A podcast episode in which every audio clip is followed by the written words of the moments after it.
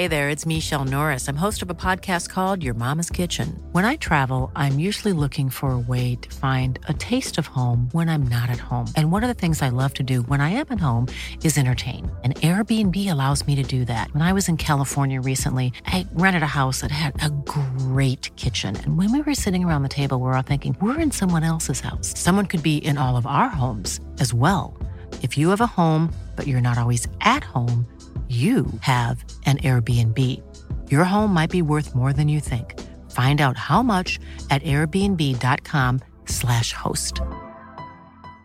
Imagine the softest sheets you've ever felt. Now imagine them getting even softer over time. That's what you'll feel with Boll and Branch's organic cotton sheets. In a recent customer survey, 96% replied that Boll and Branch sheets get softer with every wash. Start getting your best night's sleep in these sheets that get softer and softer for years to come. Try their sheets with a 30-night guarantee. Plus, get 15% off your first order at bollandbranch.com. Code BUTTERY. Exclusions apply. See site for details.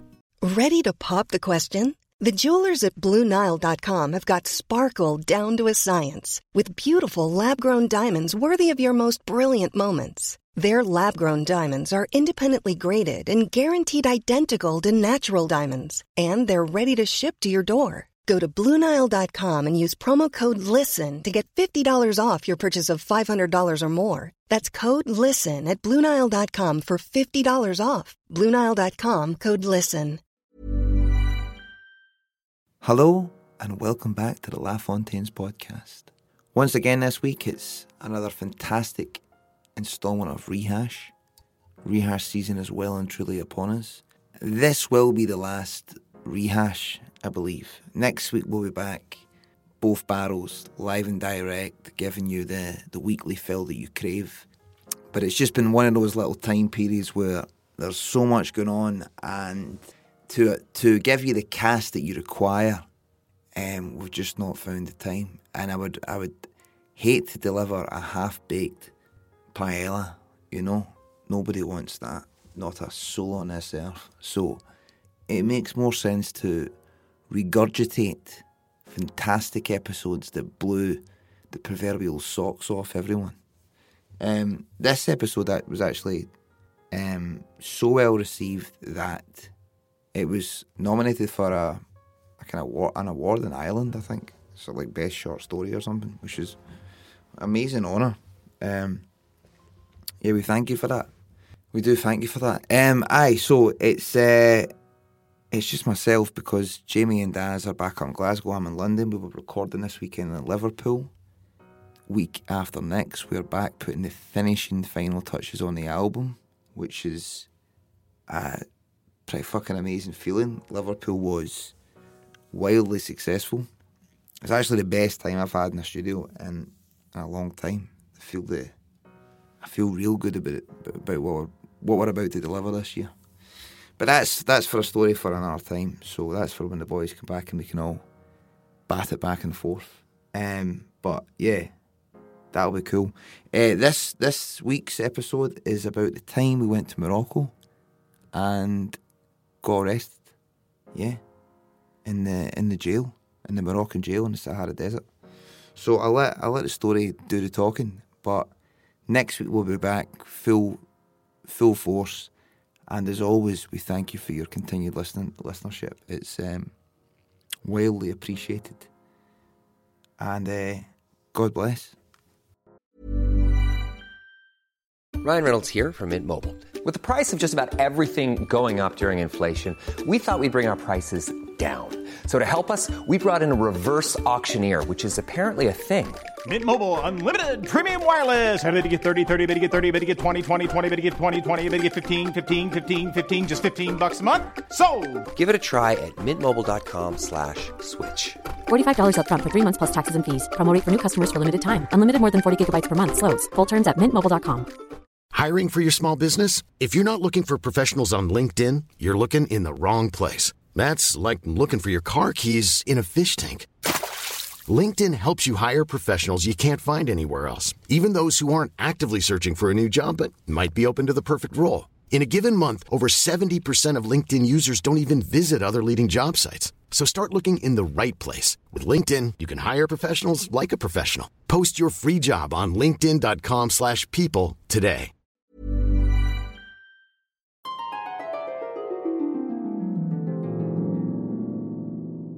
Came to the fuzzy conclusion that my ultimate sexual fantasy is to get my head kicked in off the Emirates birds. Not my teeth out, the lot. A right good bashing. I don't know what it is about them. Maybe it's the gang mentality, and you see them swarm across the departure lounge. Shrouded in a cloak of mystery, they seem to know things that us mere peasants don't. I'd love for them to chase me up one of those escalator walkways and totally kick fuck out of me in their wee red hats. It's around 8am, and we're checking camera equipment into Glasgow Airport for a flight to Marrakesh. We've chosen to go to the Sahara Desert to shoot a music video for our song King. I'd been a year previously to Morocco, had done some travelling about, and reckoned it would be feasible. The price of flights, travel, and living in the country would make it a realistic possibility to work within the budget we had allocated ourselves. The Emirates lassies sadly don't seem to notice me, but the EasyJet lady with the big strong arms accommodates us with a lovely tender smile.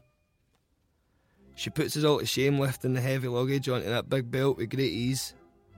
A couple of us go outside for a last fag, and I deposit some contraband into a grey bin that would maybe prohibit me from going anywhere except the cells.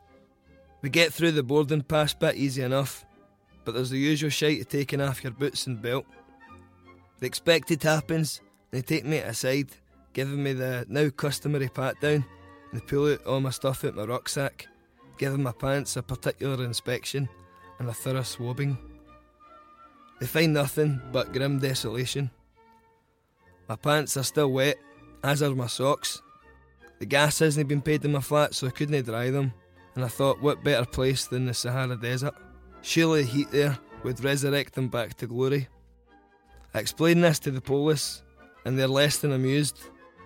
Not completely unamused, but somewhere in between smug and contempt.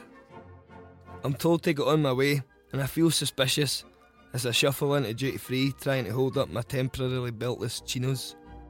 The perfume girls from Chanel and Dior catch my eye, but they're nowhere near the standards of the Emirates lassies. It's just the ultra camp guy for Beckham's new whiskey who summons me. I have a wee flirt with him to try and get a second dram. In a W.H. Smith, I'm buying some Monster Munch, a copy of the papers, and one of the big duty free carton of fags. Woman asks to see my passport, and I fumble in every pocket trying to find it, emptying my wet pants onto the floor and the counter. Fuck, I can't find my passport, sorry. I shove the wet pants back into my bag and I start to panic. I run out the shop and sprint towards the police. They can see me for a hundred yards or so running as fast as I can, ignoring both the band and my newly found whiskey boyfriend. Both coppers look at each other and they guffaw as I breathlessly inquire about my passport. They ask the relevant authorities about it, as slowly as possible it seems. Nay joy, I'm back out into the checkout area and I'm running past another group of beautiful Emirates girls. The strong armed woman with a motherly smile is more helpful, and she sympathetically puts out a call to some other airport cunts. It's not been found. Retracing my steps, I procure it for the grey bin where it's been nesting and next to a cluster of my pocket dwellings. There's some Asians there who look befuddled as I peer back out the bin, delighted with myself, holding my coveted prize of a passport. I try and explain to them that I didn't mean to put my passport in the bin, but they don't speak English, so it's just me pointing at the bin and then pointing at my passport, then back to the bin again. Back upstairs, and I try to skip the queue, but I get snibbed and I get sent to the back. Eventually, I get through the scanner. My bags have been flagged again, so I stand waiting on the people, having a feel of my wet pants once more. I pretend somebody's phoning me so I can ignore both the police and the guy that was flirting with selling the whiskey. The band wonders where I was running to as they finish their £15 fry ups. There's no time for me to order a scran, so we proceed to the gate. I had just enough time to get the paper and the monster munch that I wanted before. The flight lands in Morocco about noon. It's a good temperature. Being April, it's about 25 Celsius and a cloudless blue sky. The sun smiles down as we depart the plane, and the moon is also present. When we get inside the airport, the has put on sunglasses and we swagger towards the customs desk like a crap reservoir dogs. Perch upon poofs more like. I'm first in line, but as I'm ushered towards a desk by a smoking moustached man, there's a morose epiphany as my passport is no longer in my breast pocket. Another jaunt backwards and a few sweet talks to let me back through outside and back onto the plane.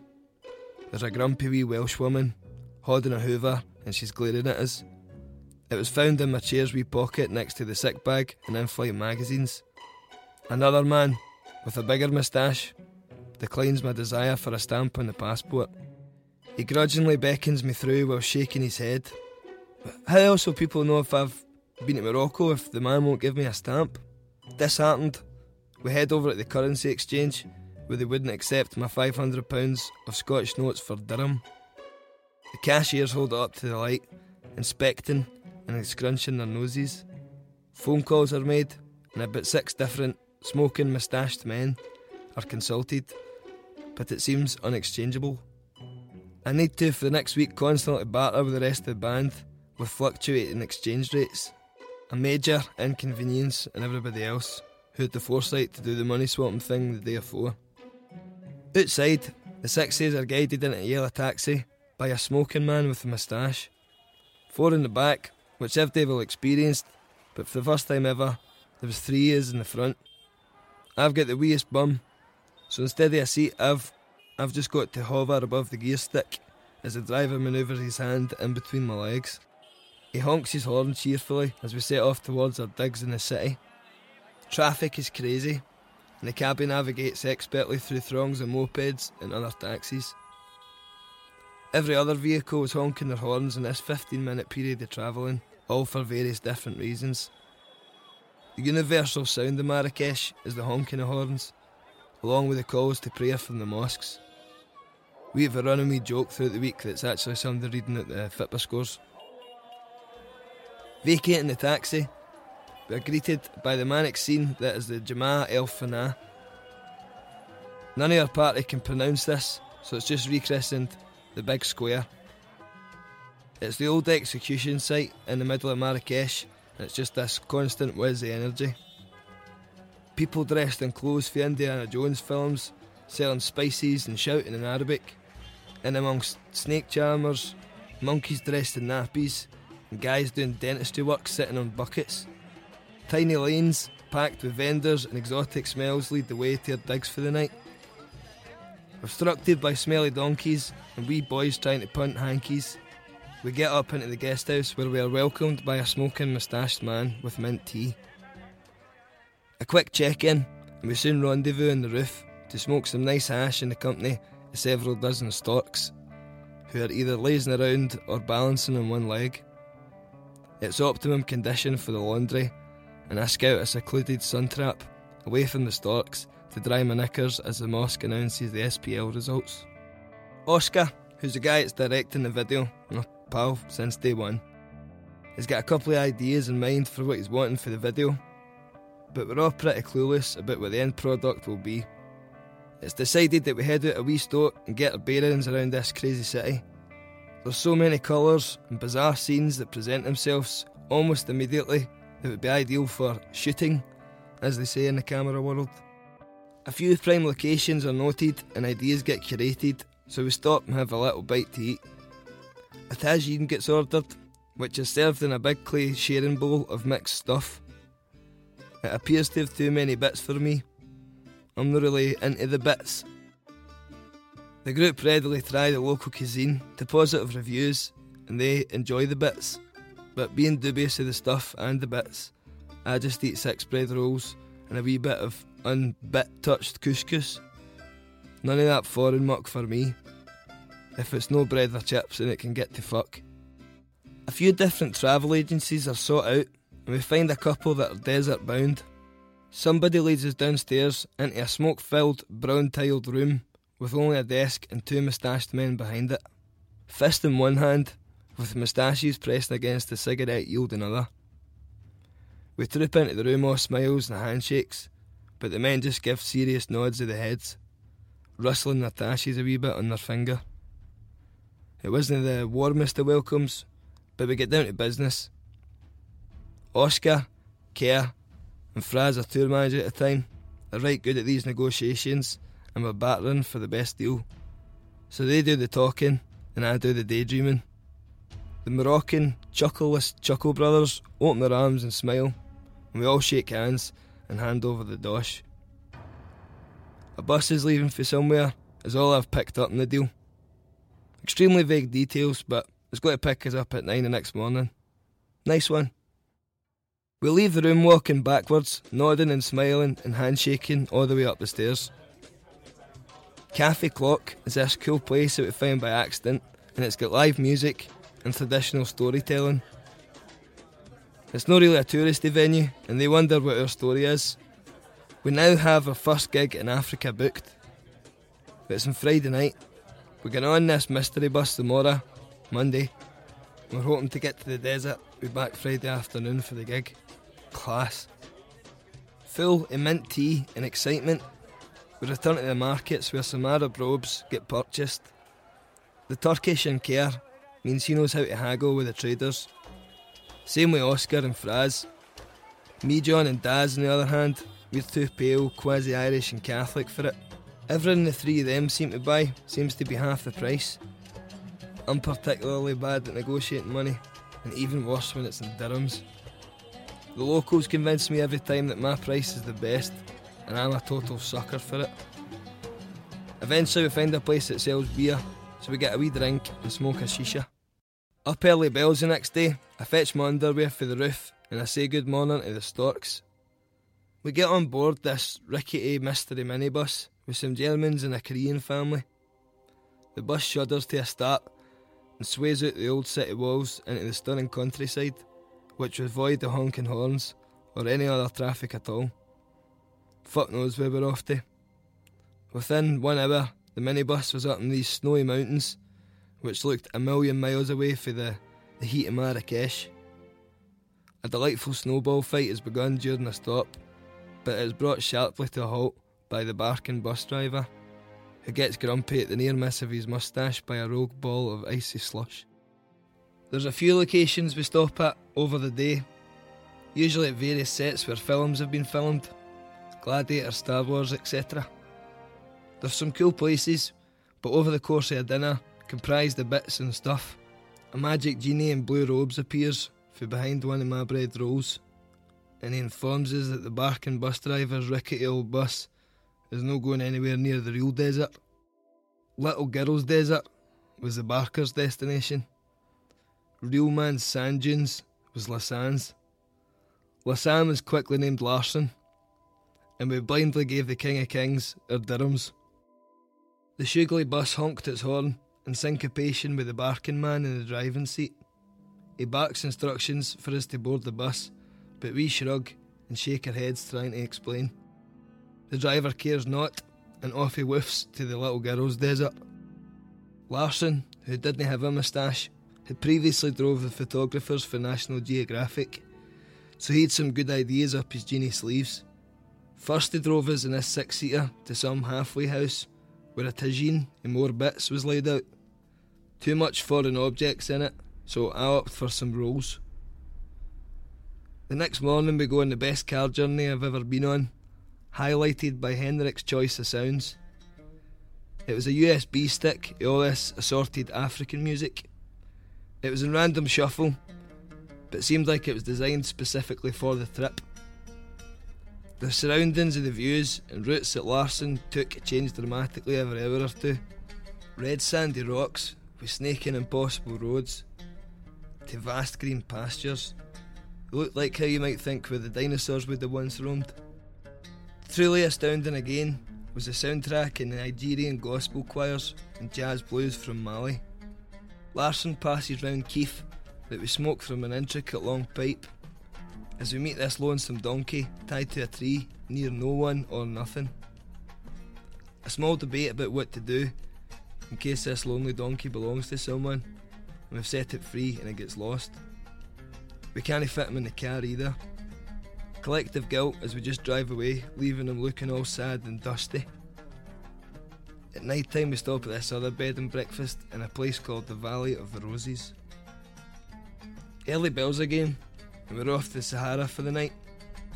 There's a stop in a city called Ouarzazate where they film Game of Thrones, and we get stocked up on the biggest bottles of water and highest factor sun cream. It's the last stop before Larson leaves us in the hands of someone else, and there's an inexplicable and healthy anticipation. Into the last bit of road before it was just rocky ground. The top notch soundtrack is interrupted hilariously by Aqua's Barbie Girl. We can't breathe from laughing in the people carrier, while Larson just drives on, unaware of what's funny. David Guetta was on the speakers as we finally meet our desert dwelling guide in a landscape of sand with his herd of camels who've all got flies in their eyes. We can see massive dunes in the distance. This is a big boy's desert, right enough. Big bastard camels as well, and I'm not too keen on them. Mine's appears to be growling. Sitting on its hump, he must hold on tight as the grumpy camel stands on his backwards knees. Off we start to trot. The camels are tied together in single file, so it's easy to help keep them in line. As far as I'm aware, you don't get camel dogs. Frazzie's camel, which is last in the line, has somehow managed to untie itself and wanders off, leaving my friend to squeal in distress as his GG starts to walk in the opposite direction. It was some hassle us trying to get it back, with all the camels we were all chasing it round the desert. Once we get him back, there's a competition to see who can roll a joint on top of the moving desert beasts, but nobody succeeds. We stopped for a pish outside this random shed. It was locked, and the Sherpa man couldn't explain its existence, adding to the confusion. We'd read about desert mirages, but we could actually chap this shed's door. I thought it was quite a nice wee shed. A few years later, we also came across this set of skis sticking out a sand dune. Again, the Sherpa was unperturbed by this. His lack of concern for random desert artefacts was starting to annoy me. Maybe that was normal in these barren parts. Maybe it's the same as when we find like trolleys and that down the Clyde. The sun has moved to the other side of the sky as the camels descend a big dune towards a makeshift camp. The site has large canvas sheets pulled over five foot wooden poles in a circular shape, with a space in the middle for a fire. Dismounting the growling camels and sprinting up the sand, we make sure we get the best use of the daylight for the video. And out of this world, sunset happens where we sit at the highest point to reflect. The sky is the biggest I've ever seen it, and the clearest stars begin to twinkle. It's a bit hard to work out how to get back down this 50 foot hill. I think that's why the camels have got backwards knees. Logic prevails, and I do a big long forward roll. I thought I broke my neck, but I just had the wind knocked at me. I get helped up five minutes later and taken back to the camp. While we wait on our supper of bones and bits, Fraz starts to squeal in distress again. Under his camel's wool duvet is a fucking scorpion. It's an ugly, ugly little demon. Like an armoured spider with crab arms and a cattle prod. No chance. The Sherpa guy only seems animated when Kerr asks him if it's dangerous. Of course it's fucking dangerous. He picks it up by the stinger and goes to release it somewhere. Maybe that's what the wee shed was for. Scorpions. He travels to the wee shed in the night on a pair of skis to store the scorpions. I couldn't stomach the big bowl of whatever it was for Saharan supper, and there was no bread rolls, so I went hungry as the weather started to turn cold. The scorpion would not leave my head as everyone went to bed after the shaman's 45 minute song and drum performance. He was entranced, but I got quickly bored. By this point, I was wearing every bit of clothing I had with me. Everything was tucked into everything else to get me maximum defence for the scorpions. I stayed up wide awake with the fire for a good while, but decided to eventually lie down and had horrible arachnid infested nightmares. Candidly awful. The day of the gig, and someone has managed to get a Wi Fi signal for one of the camels. It looks like the gig will be busy. Cafe Clock have promoted it well, and it seems like there's a lot of people going. By the time we meet Larson again, he's pushed for time to get us where we need to be to catch the only bus back to Marrakesh, but he gumps it on the gas anyway. On arrival in some little town, we bid our farewells, and he sips back off into the African sun. Standing in the dry heat, it's decided to go for a stock up of juice and supplies for the four hour journey ahead. Walking back in the distance, there's a Shugley minibus coming out of the dust, and it drives right past us as a smoking, moustached barking man barks something as they sped on. Someone manages to get Wi Fi from the cloud of dust, and we let Cafe Clock know there would be no performance that night. It was totally gutting, but we would never have made it back in time. Tomorrow would be no use either, because they had the belly dancers booked. There's a caravan park about a mile up the road, and we're told by curious locals, so we go up and manage to get a few beds for the night. It was quite luxurious, with a swimming pool and a wee bar. We'll just chill out here for the night. There's another bus in the morning. A wee drink, and we watch Alan Partridge safe from the harm of scorpions. At noon the next day, we're back in Marrakesh, and we waste no time getting as much footage as possible for the video. We found this tiny traffic island that we would get class shots of the cars and the scooters. It looked great through the lens, as if the cars were all driving round about Kerr while he's rapping. After a good few takes, it's brought to their attention that the police are across the road. They're pointing and they look stern. Once they manage to dodge the traffic, they tell us to follow them and their moustaches back across the road and down to the police station. En route, Oscar manages to beautifully slip the memory card thing out his camera and pass it backwards. This is important because they made us delete all the footage on the camera. It was sheer genius. Down at the Slammer, it was by no means Midnight Express, but it was not pleasant at all. We got taken again to a brown room with a desk and some chairs. There was talk before of the consequences of filming illegally in the country, but it was reckoned we'd just get away with it. After waiting on a translator for a good few hours, we just sort of walked away for the prison. A couple at a time, so it was still a little bit inconspicuous. They only half heartedly tried to stop us, the most passive jailbreak in history.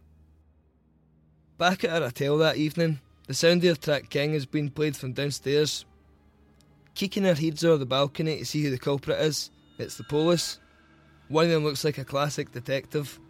They would like to serve these passports, and as you'd imagine, mine's isn't where I thought it was.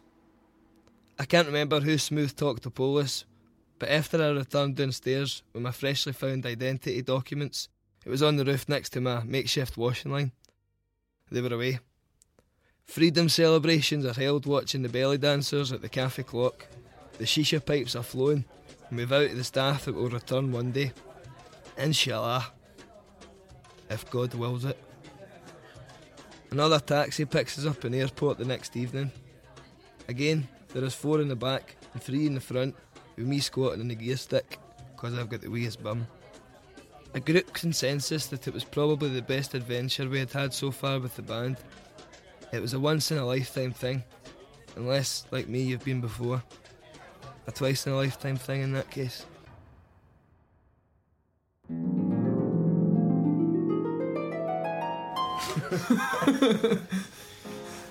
I to put that scene I was writing that story. I meant to uh, keep putting in that in like every What that you had been? because I mean just every slagging me for because I was like right see we get there we should go and do this. Because I've been telling the waitresses or folk in hotels and that's like I've been there before. I've, I've been here before actually I know I know how it goes down. I think that's still one of the best places we've ever been. aye. Aye. Going to the Sahara Desert was mental. The place we were originally going to go, they called it the Little Girls Desert, or the Coca Cola Desert, one guy aye, said. cool, aye guys it was mostly all It was tourists tourists. aye it was all But I remember driving up, and it's it's on approach. It's it's just like you're driving through the Strath or something. It's like all gravel and like crap, and then I just it gradually gets more and more sand and then before it just it just and it's jaw dropping. See like the the computer screensaver you get when you type in like aye. it's like a Windows a window screensaver. Aye. It's phenomenal. I mean, watching the sunset, smoking, smoking a doobie in the.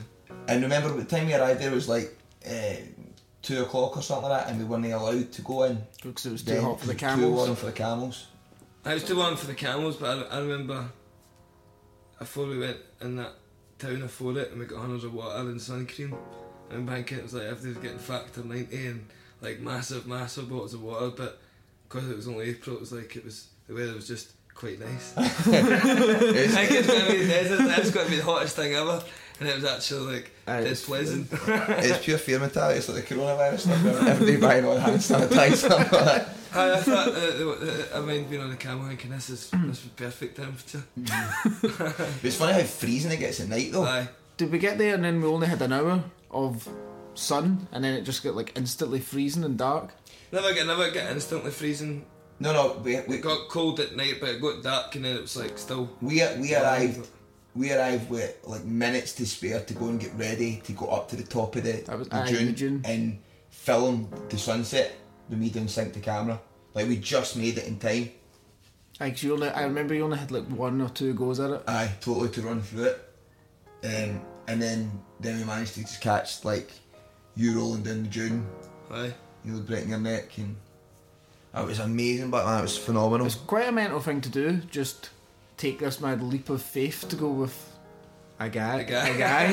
like if he'd have fucked us around, we'd just be in the middle of nowhere in Morocco. Well, well, prior to that, I think because we to get to one of the cities, no, to get to the barking, the barking driver as you called him, that was just a kind of travel agent. Aye, I was just for Marrakesh, yeah, it was just a wee day trip. Aye, we- So that, that- night we were going to go back. Aye, that was fine, but then we we, we bumped into the genie, as it were.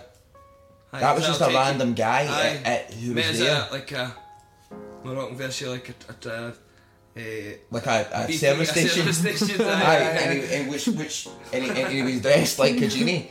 So I think that's why we were taken by it. But like in hindsight, Was he not just sitting eating dinner with us or lunch with no, no, it was it, it, where we were. It was sort of like it was like a service station, like a Moroccan service But station. uh, the bus we were on stopped there and we were all getting something to eat. Mm-hmm. and he was just kicking about, and he came up and said to us where we were going was the Coca Cola desert, the little girls desert. Aye. But it was very convincing, so we're like, alright, cool, well, we'll go with you. So we just stayed then. And then I remember, But was that, no, was there no like three nights with him or something? Mm-hmm. aye, Aye, aye. I, I mean, that, his trip was But phenomenal. three nights was only two nights with him because one night was in the, the desert. I think as well we'd kind of realised when we'd been in Marrakesh for like one or two days filming, we're kind of like right, we've filmed everyone, we can uh, And film here. We need to, we need to go I think that elsewhere. guy was perfect. Aye, It was amazing. But aye. I remember Oscar and I had to go with one of the Shepherds in a car with two of his pals, like for two hours to do the money. to do the money thing because no, there was no ATMs or anything like that. So, so we had to go with them to pay it, but it was like it was like two hours away, man, and it was getting dark, and it was like total fucking Paraville. Because well, where the fuck are we going here? Don't know this guy. And all sitting talking, laughing in the front, smoking that key from me, and in the back. Like we're fucked here, man. An hour away from the Afghan border. Were we doing So you, know, you, I think you were chilling by that mad caravan pool place. Oscar and I, Oscar and I left you for Oh, a I do while. remember that. Aye, That rings the bell. It was absolutely fine, nothing happened. aye, they, they were bang on. They were He was a brilliant. Great, great guy. Aye, they were great driver. so good. I remember as well with the, with the scorpion. Um, I said, "What would happen if one of us would get stung by that?" There, and he was like laughing, saying, "We would use magic." was uh, the see the But I mean, valleys? I mean, saying that uh, you asking is uh, it's dangerous. it's just I'm going, yes. Yes, and that's dead funny. Eh? But I mean, the, the reason that all came about was that bands generally, when you go to a music video, it's the kind of typical setup is get in a room and play the song like it's live, and they'll film it from different angles, and you can maybe put on different clays and Kid on these are cool as kid fuck. eyes are cool, we'll do something in slow motion. And then by that point, we were like, we'd be better just taking the two grand or whatever it was. I can't mind how much the trip cost. Wasn't much. Nah, it was, wasn't wasn't expensive. Maybe as much as that. The And we'll flights just- were like seventy quid or something. Aye. and we'll just go away. So the idea was with the King videos, every time I was doing sync to the camera, I would I would spin it left or right or up or down and it would go to a new place. So we managed to blag we managed to blag loads of it for free. We done filmed in the Barras, the Barras market, and the bikes, which we got the chopper bikes from various pals and people we knew. And we done that. Oscar was in the back of a boot with a cab driver. We were just riding up beside them. We managed to get the the place where the kind of cereal scene is. Was that um They're not M and D's. that's under the storm. no? It's not. No, they're, Is that King? Oh, that's what it is. Aye. It's in that steak and cattle roll Oh, aye, place. aye, aye, aye. So it is. It's like a mad grease themed type bar. And then we thought we'd hit up Murrayfield Stadium to see if we could do it in there. Aye. And I remember them saying, I absolutely, uh, what budget have you got for it? Because it costs like something stupid, like four grand to turn on the lights for a stadium, just to turn them on. And I'm like, we don't even have 40 quid, mate. So they get getting just go back saying, cool, we'll send a tweet then, you can do it for free. and he came in and he had King playing through the stadium and, and he had it on the big screens. And I was doing sync there. And then and then we went down to London as well. then we went to London to film a bit. I mean, there's loads of stuff that never made it, like Mm-hmm. us filming in the remember the escalators in Russia. Um, Oh, aye, fuck. What? just Aye, going up doing sync in the escalators where people trying I to like get to like work. Oh, aye. uh, in the underground in, in London. Spent like two hours or something. Like you like Rapping rapping, with me behind you with the, with the. Well, going the opposite way. Aye, just the stuff like that. Aye, that must have been so annoying. of for course them it was to- so Aye, it was terrible. it was, never made it. I've done the rotten. footies and Central Station, we've done the same thing. We try to get a, a, a, a time lapse photo. time lapse, so I we'd think have try to to work me still in the middle. for ages while we all walked by, Still. looking Ah. like fannies. I, I feel Terrible thing about that. cringy thinking about it. And also then we went to the Emirates Skyline thing, we done a bit in that. And then with the boys from Canterbury, Mike and Luke, we got them after they finished work. We went to the work, Went to was got a big yeah. PR for them, which was one of the places where it's got like fucking uh, multicoloured couches and like the ball pits and all that. It was one of the PR firms where people can just relax, like a kind of fucking Google type place. It was mad. So then from that, so that was all the kind of UK stuff. And then we went to Morocco. And I remember getting off the plane in Morocco and getting into the taxi and then getting out on the road and just thinking, why the fuck do we just not go to Benidorm? This is mental. We got here." really bumped in the taxi as well, didn't Aye. we? They'd seen us coming a mile away, man. It was like 30 quid or whatever, and then we didn't realise once you get there that everyone's like Four two pence. pence aye. That But the is- taxi getting. for the airport to into Marrakesh. Aye. I mind, I mind saying that. Because you'd been there, of course. Honestly, you don't get those taxis because they bump you. And then from there we went to a wee guest house, which was great. We were storks. And then the first time we seen them poured the tea from about a mile away from the cup. The tea was, mm-hmm. Is it? It was mint tea. It was like super sweet mint, Mint tea. tea. I think I brought some back with me. When was it we the Polis came? Was that when we came back to Marrakesh? No, that's when, Aye. no, Aye. it wasn't actually. Wasn't it? No, that was Aye. before we went. That's why we left to go to the desert. No. I was when I came back. It was like the last day. I think it was. I. I think Was it? right. Aye. So what? happened- So we were filming. I was doing sync, facing the traffic. As the traffic would come. No, you were you were you were you were in the facing the. You were facing the same way as the traffic that's standing on this wee traffic island. So it looked like both cars were coming and splitting round about you. Like mm. Do you mind the guy? I don't know why I've just remembered this. Do you remember the guy who done the face swap? with my face off. the rocking I chair. was going to try and find it, No, I, I, that was my profile picture for ages. I've got that. so funny. You still got it? Aye, it was on. It was on my Facebook profile picture. so how did Larson come about then? Was he part of the Genies team? He was a genie. No, he wasn't. He, he wasn't the guy. Larson wasn't the guy that, that lured us in. The Genie was a different guy. The Genie was the guy me and Oscar went with to go and pay. All right. Well, I just wrote in the, the way I wrote the story was just about Larson. No, no. So he, was he, wearing- he introduced us to all- Larson, and Larson was the wearing all blue. Aye. That's why I wrote the genie. So I just thought it was him. No, Larson wasn't that guy. Larson was not. He was a brilliant boy. How did the Cafe Clock gig come about? Uh, cause see, cause I had been there before. uh, meant to be a cool wee cafe to go to. Uh-huh. But, uh, and then we went there, and then just because I was wondering why fucking six Scottish folk came in. There was What, no. like, what he's doing sort of thing, going to make a music video and then going, oh, you're a band, and then Uh, You could play here, sort of. you play here on Friday night. We could get you. There wasn't going to be like full I'd be like a kit about, but they had like a, a bongo drum and a guitar, which is still enough to. Try and get a gig with it. Aye, aye, they fucking say we're playing. I was playing in Marrakesh on Friday night. I wish that had happened, man. I had thought it'd been great. Just to say, I've done a gig in Africa. What is it Where about? else we've been, but Uh, imagine. there's still time. Aye, hopefully they play in Africa. What is it about uh, bits and food that you don't like? Um, Why do you only like know, it's not chips and bread? Well, I think it's just. See, with meat, you get like. Especially when it's on the bones and all that, like gristly bits. And uh, the time, because I'd been there before, eh, I remember meeting these two guys that owned the shop, but their house was sort of the shop as well. Like they cleaned the bit away at night and slept Mm. there. They had said, "You do you want to come in for for dinner?" One night I went round and he was like, "What'd you like?" I was like, "Eh, chicken." And then oh, he comes back five minutes later with a chicken, a full fucking chicken. And then like, I didn't watch him do it, but I knew. I knew that the full chicken, use apart from the feathers, was in that Tagine. thing.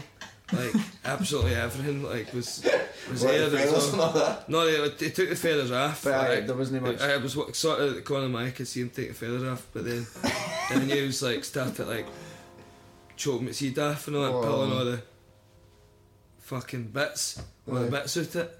You need to eat this. He's went to this this bother. I think it was just because I knew that all the I don't know what they're called innards wasn't it just. I I, was meant chicken. I, I meant like. I meant chicken like chicken nuggets. burgers. then they meant, I, I suppose, didn't they specify? I'd like something with bread, chicken with breadcrumbs in it. Obviously, that's at the time that you weren't a vegetarian. Mm-hmm. So, It's about 2015. do you look back fondly on the, how good the tagines were?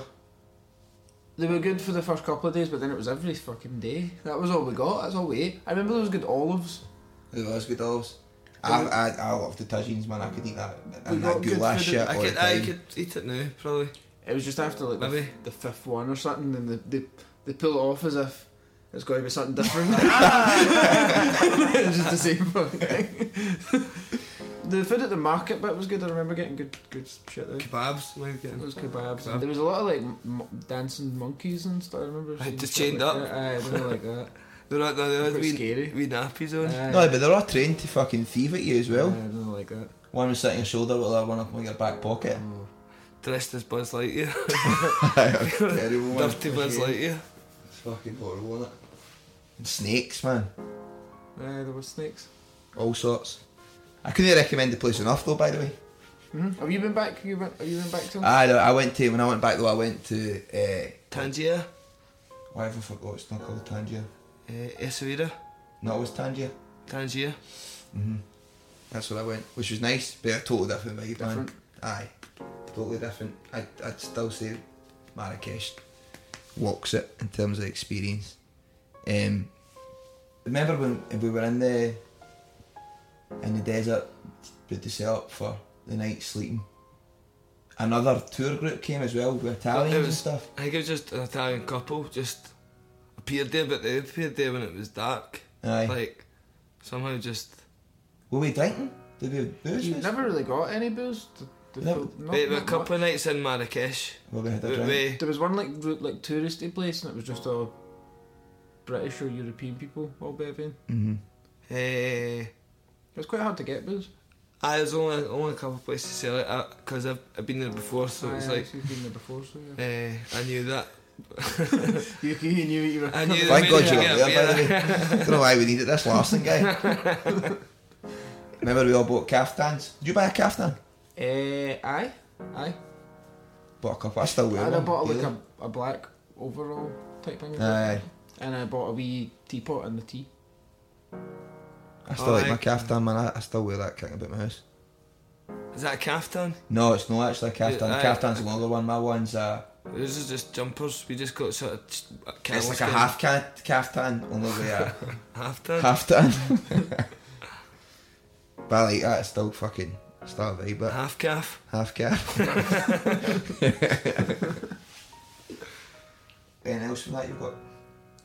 Just a bit uh, Fraz on the camel. Just like how surreal that was. Uh, well, the camel's going up the hill and his is just sort of walking away, but it's, be surprised at the sort of speed that he's just disappeared into the desert on this camel, screaming.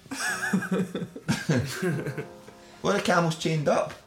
The, guy, Like, the guys were rope. just kind of like leading them. Aye. like they were, we were on the camels. Kind of felt There bad. had a that wee, we- there wee rope between them, right. but uh, tied to like the a wee hook at the like the back of each person's one. I didn't like when they started scalping the camels to go the the way they should. Bet on scalp us. Telling us where to go. That would be much worse. They were also hoofing the old camels, weren't they? Aye. I the novelty of them wore off definitely after the first twenty minutes. Oh, aye, hundred percent. How would I say it? Aye. Inside your legs. this is shit. Imagine doing that for months. Do you think they're doing that right to now? get to Cairo and all that. Trading your, uh, I don't know what they So? sell. Bars of macaroon. Jelly babies. Anything else? Um, the only bit I was thinking about was just that word shooting. because we were there and we kept having to say that we were, we were shooting. we were shooting. still, I still get find that weird when folks say can't like any photographer will just use it normally, I've- but what, I'm, I'm shooting him. I am shooting this band tonight. Or yeah, Seeing that, um, see when I think about when the the Polish guys came and walked us. What was it? Was that like a holding cell it, take, it took us to? It just looked like a wee bit. Looked like a taxi rank or something. Like, what would time if we never went with him? The, the, there, wa- no, there was there wasn't a there wasn't a. It never alluded to the fact that we could say no. It wasn't like Uh, it's a very big language barrier. aye, aye, aye. But it I wasn't remember, him, I remember him saying, "It's like you work BBC, you work with BBC, you work with BBC. You must pay." They were basically looking for a because you need you need a permit to film mm, in countries. So when we just tried to blag it, so when they took us, they were trying to get money off us for filming there. And like the story says, I remember Oscar being total class while we were walking there. He was just shooting bits of like the the road or like people walking ah, by, as if that's as what- if that's that's what what, we're, we're doing. And then knowing that we would get it, have to delete it, and he slipped the card to one of us I gave it to John or something like that. Who planked it, and then they went in giving it you what BBC. And Oscar was like, "Look, I'll, I'll delete all the footage then." I was a story note that we were just filming a video. A, t- Like a a, tourist, a, a tourist uh, video, like a holiday video. vloggers. Aye, we weren't uh, we weren't profiting off it. But then- just a group of pals filming each other. Maybe it says, But then that, but that's that's where it got a wee bit sticky because when we managed to, when we went away to get an, a translator, and we just kind of two by two left, and then they came back and got us at the hotel. We only knew they were at the hotel because we heard their song King playing. Mm. So Aye. what had happened was the guy who was the guest house, who owned the guest house, the Johnny. the Johnny at the guest He- house or he whatever. grassed us in. He'd grassed us in because we've been telling him we're a band and all this. Like, so he's playing the tune. So, mm. so then they get us down, wanting all the passports, giving it. Look at this. You're not just you're not just filming a friends video. You're a thing. But then just nothing happened. But then we- then we- then we sort of- sound, uh, we kind of talked. Talked our way out it somehow with lots of smiles and Did they not end up handshakes. enjoying it? Uh, I think there's a of funny, it, there's a funny photo of. Aye, a they, few- they heard the riff. And There's a funny photo of a oh. few of us and the guy that ran the guest house. He's doing a mad people's eyebrow. I wore a fedora the full time. So he did. No, you did, aye. I was still kicked with the fedora on. All the time I did it at the gym. No. It's just my hang. I'm at doing a 10k, my fedora. on. Fedora. Anyway, so that was Morocco in a nutshell. So uh, don't forget to like and subscribe. Hit us up on the Patreon. And uh, is it Patreon or Patreon? Patreon, I think. You want to call it, Jimmy? Uh, if anybody wants to give us a few quid, they can, because we'd always appreciate it. It'd be great to get a few quid so we could put it towards our next adventure. If you want to donate 50p or 50 pounds, There's a good game we could play. Whoever donates the most money will shout you out and, and dedicate one minute, 40 seconds of the next podcast solely to you. so get those bucks flying in. and if you don't hear one minute 40, that means nobody's bothered their arse to donate. but uh, that was Marrakesh in a nutshell for the LaFontaines. Join us next week where we'll be sharing another story from uh, the concrete seas from the vault. from the vault. Vault, eh? Cheers.